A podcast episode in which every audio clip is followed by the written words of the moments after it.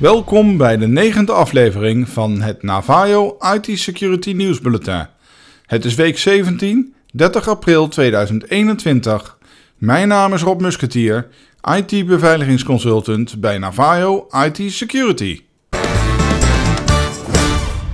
Wachtwoordmanager Password State gehackt. De wachtwoordmanager Password State is onlangs slachtoffer geworden van een supply chain aanval. Hackers wisten het update-mechanisme van deze paswoordmanager te compromitteren, waardoor ze in staat waren om een update van de wachtwoordmanager naar een groot aantal gebruikers te distribueren met hierin een malware genaamd Mozerpass. De wachtwoordmanager wordt door 29.000 klanten en 370.000 IT-professionals wereldwijd gebruikt. De update met de besmette versie is tussen 20 en 22 april jongsleden onder de klanten van Paswoord steeds verspreid. Eenmaal geactiveerd stuurt de bijgesloten malware informatie over de gebruiker van deze software, zoals gebruikersnaam, domeinnaam, computernaam, draaiende services en password state data naar de hacker. Er is een groot risico dat accounts en bijbehorende wachtwoorden van klanten in handen van de aanvallers zijn terechtgekomen. Handmatig geïnstalleerde updates van deze programmatuur zijn niet besmet. Hoe de aanvaller toegang tot de systemen van Password State konden krijgen, is niet bekendgemaakt. De getroffen klanten van Password State worden inmiddels met behulp van de via deze hack verkregen persoonsgegevens via phishingpogingen actief aangevallen. Click Studios, producent van Password States, adviseert klanten om alle wachtwoorden die ze in de wachtwoordmanager hebben opgeslagen te wijzigen en de nieuwe versie van Password State te installeren. Bij sommige gebruikers gaat dit wel om honderden accounts en bijbehorende wachtwoorden. Boete gemeente Enschede vanwege wifi-tracking. Gemeente Enschede heeft van de autoriteit persoonsgegevens een boete van 600.000 euro opgelegd gekregen wegens het inzetten van wifi-tracking. De gemeente heeft vier jaar geleden dit systeem ingezet om de drukte in de binnenstad te meten. In de winkelstraten waren wifi-kasten geplaatst waarmee de unieke codes van de uitgezonden wifi-signalen van de mobiele devices van passanten werd verzameld. Met deze informatie bepaalde de gemeente vervolgens het aantal passanten. Houd je over een langere periode bij welke telefoon langs welke meetkast komt, dan verandert dit tellen in het volgen van mensen, zo stelt de autoriteit persoonsgegevens. De privacy van burgers was dus niet goed gewaarborgd, omdat zij konden worden gevolgd zonder dat dit noodzakelijk was.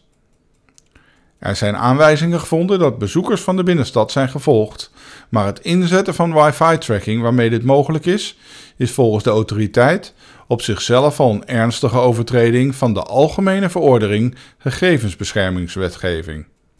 De gemeente en twee betrokken bedrijven hadden toegang tot de wifi-data. De metingen vonden plaats tussen 2018 en 1 mei 2020.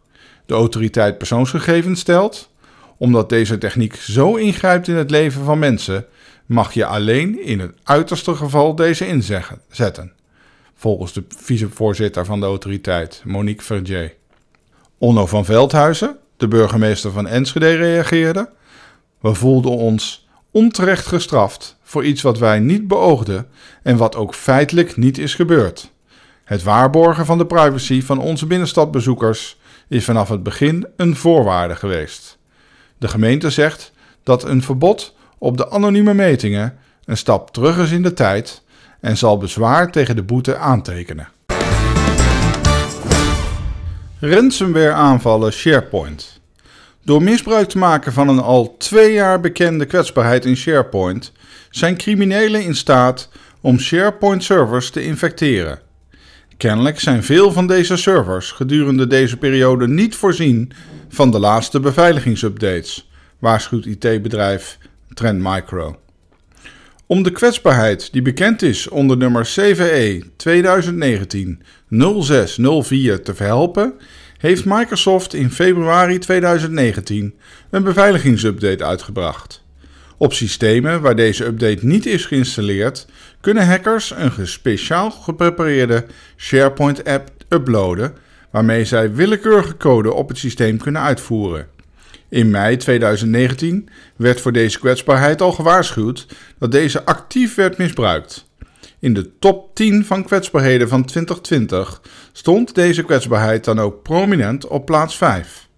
Trend Micro laat weten dat servers met behulp van deze kwetsbaarheid vooral worden getroffen door ransomware aanvallen.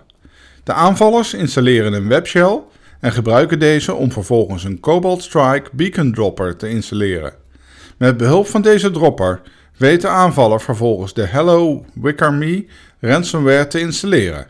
Slachtoffers moeten vervolgens losgeld betalen voor het ontsleutelen van hun gegevens. Hoe langer slachtoffers wachten met betalen, des te hoger wordt het losgeld. Organisaties worden aangeraden om de beschikbare beveiligingsupdate zo spoedig mogelijk te installeren. Apple fixt Zero Days in iOS en macOS. Deze week heeft Apple een beveiligingsupdate uitgebracht voor het iOS en macOS besturingssysteem. Deze update repareert twee actief aangevallen zero-day lekken voor de door haar uitgebrachte mobiele devices, MacBooks en werkstations.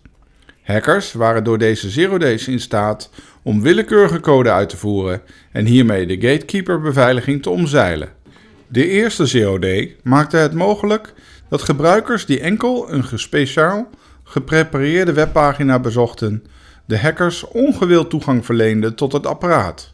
De tweede day stelde criminelen in staat om malafide applicaties te installeren zonder dat de gatekeeper software deze checkt en blokkeert. Het gaat hierbij onder andere om de controle op de digitale handtekening van de leverancier en de hash van de applicatie. Het lek maakt het mogelijk om de verplichte notarisatie te omzeilen. Alle software vanaf macOS versie 10.15, ook wel Catalina genoemd, die van een development nummer is voorzien, moet een notarisatieproces ondergaan. Via een geautomatiseerd systeem controleert Apple de software op kwaadaardige content en andere zaken. Dit moet gebruikers meer zekerheid geven over de authenticiteit van de leverancier en de te installeren software. Apple heeft de kwetsbaarheid in macOS versie 11.3 en iOS versie 14.5 verholpen. Belgische banken hebben recordbedrag aan schade door phishing. Fablefin, de overkoepelende organisatie van Belgische banken, meldt dat criminelen vorig jaar door middel van phishing een recordbedrag van Belgische klanten hebben weten te stelen. Ze hebben in 2020 voor 34 miljoen euro buitgemaakt, tegenover 7,5 miljoen euro in het jaar daarvoor. In 2020 werden 67.000 frauduleuze, via phishingmail geïnitieerde transacties geïdentificeerd. In 2019 waren dit er nog maar 12.400. De banken wisten ongeveer driekwart van de frauduleuze overschrijvingen ongedaan te maken, door ze tijdig te detecteren en te blokkeren of het buitgemaakte bedrag terug te vorderen. Deze bedragen kwamen nog eens bovenop de eerder genoemde 34 miljoen euro. Helaas stopt fraude niet bij de overgang naar een nieuw jaar. Alle signalen wijzen op een continuering van deze stijgende trend in 2021, geeft Fabelfin aan. Zij geeft bovendien aan meer in te willen zetten op bewustheidscampagnes, zodat klanten van de banken eerder fraude herkennen en hierdoor ontstane vervolgschade wordt voorkomen. Dit waren de highlights op het gebied van IT-beveiliging van week 17, aangeboden door Navajo IT Security. Als uw bedrijf een helpende hand op het gebied van informatiebeveiliging goed kan gebruiken, neem dan contact op met Navajo IT Security in Haarlem via 023 53 44 496. Via e-mail via info.navajo.com of bezoek onze website via www.navajo.com.